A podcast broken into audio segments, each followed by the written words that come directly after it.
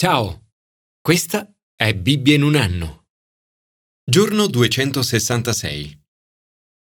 Nella mia vita ho avuto l'occasione di intervistare centinaia di persone da tutto il mondo. Persone che hanno riposto la loro fede in Gesù.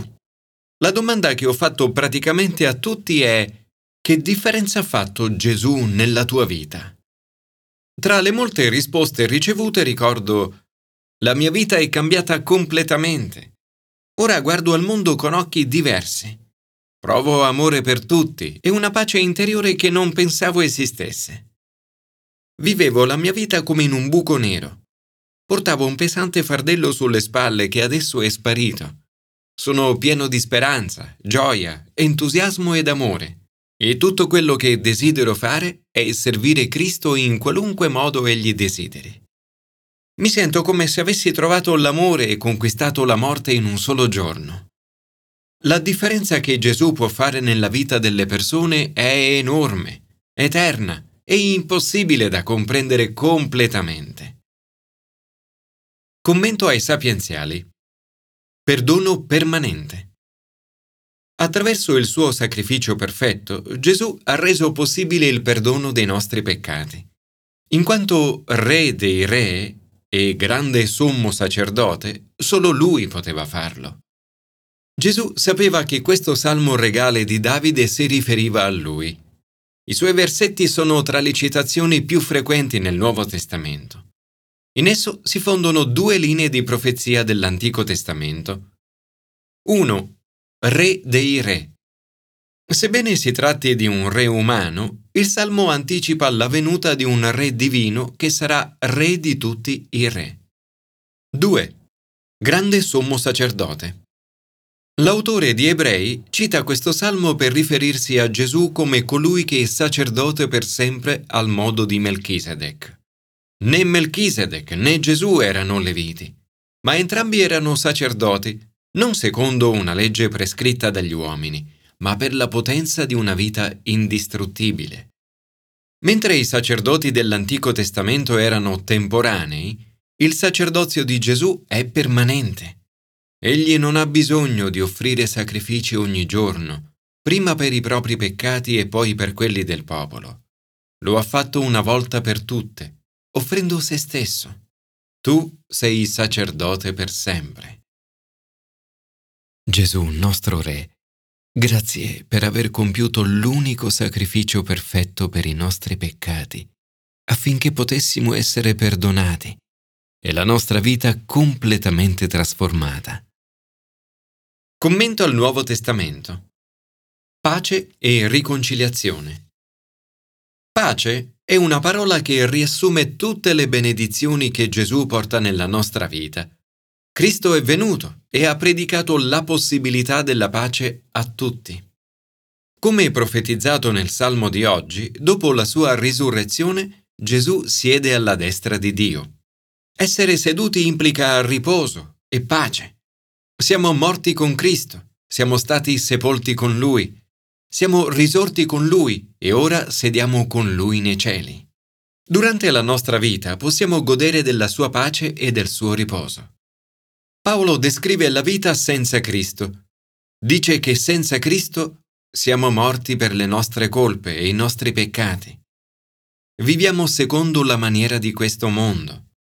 Siamo schiavi delle nostre passioni carnali seguendo le voglie della carne e dei pensieri cattivi. Meritevoli d'ira. Senza Cristo. Esclusi dalla cittadinanza di Israele. Estranei ai patti della promessa senza speranza, senza Dio nel mondo, lontani, separati dal muro di separazione che ci divide, stranieri e ospiti.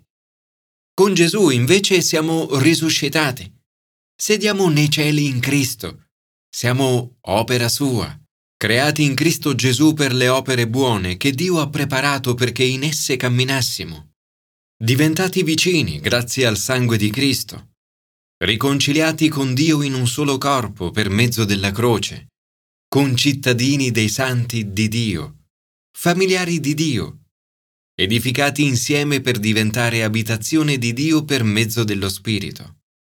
il contrasto tra l'essere senza Gesù e con Gesù non potrebbe essere più grande. È Gesù che fa la differenza.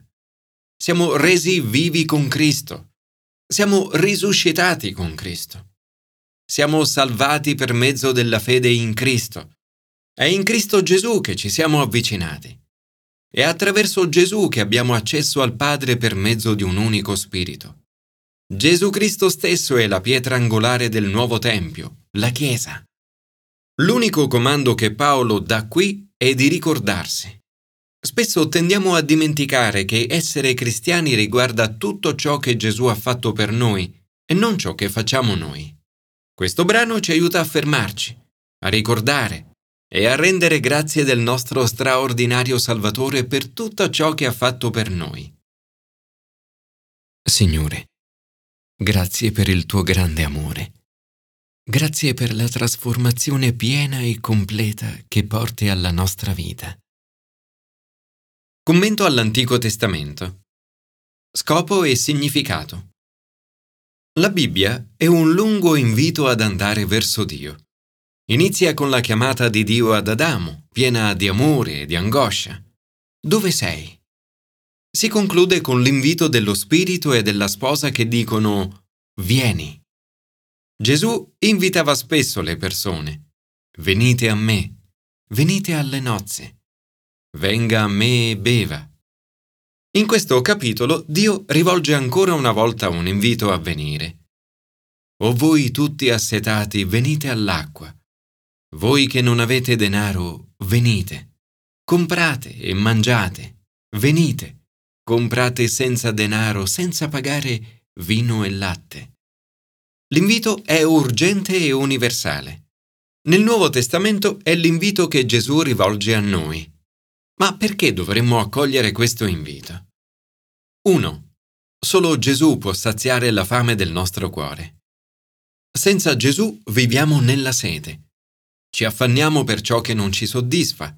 I versetti iniziali riecheggiano le grida di coloro che vendevano le loro merci a Babilonia, il centro del commercio del mondo antico. Il messaggio è questo. Le cose materiali non soddisfano. Senza Dio siamo sempre parzialmente vuoti. Sperimentiamo una mancanza di realizzazione e un senso di insoddisfazione. L'offerta di Gesù è gratis. È rivolta a noi che non abbiamo denaro. La sua promessa è che venendo a Lui mangeremo cose buone e gusteremo cibi succulenti. Coloro che vengono a Lui sono profondamente soddisfatti. Dio non ci offre cibo spazzatura, ma un banchetto. Le sue parole sono vivificanti e nutrienti. 2. Il suo amore e la sua misericordia sono grandi. Per godere pienamente della presenza di Dio è necessario il pentimento e il prendere le distanze dal peccato. L'empio abbandoni la sua via e l'uomo iniquo i suoi pensieri. Amo questa definizione di pentimento per bambini. Essere abbastanza dispiaciuti da smettere. Il pentimento implica anche il rivolgersi a Dio. Ritorni al Signore che avrà misericordia di Lui e al nostro Dio che largamente perdona. Non importa quanto siamo caduti in basso, Dio ci perdonerà. Egli largamente perdona. 3.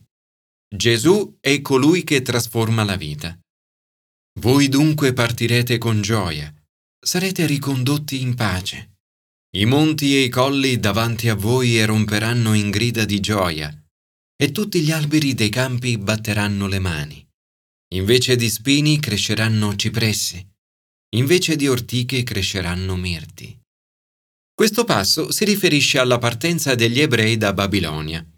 Il popolo di Israele è esortato ad uscire da Babilonia e tornare a Gerusalemme nella gioia e nella pace. Una profezia questa che raggiungerà il suo completo adempimento solo al ritorno di Gesù Cristo. In quel giorno la natura stessa sarà rinnovata e restaurata. Avremo cieli nuovi e terra nuova. In questa vita ne abbiamo già un assaggio. La Bibbia non è solo la storia del genere umano, ma la storia dell'intera creazione in cui l'essere umano ricopre un ruolo centrale e cruciale. 4. Gesù ha uno scopo per la nostra vita. Le benedizioni di Dio non sono mai per una sola persona e per suo uso esclusivo. Sono donate da Dio a qualcuno per raggiungere molte. Quando riceviamo una benedizione, siamo chiamati a trasmetterla. Nei brani di oggi del Nuovo Testamento noi siamo l'opera di Dio.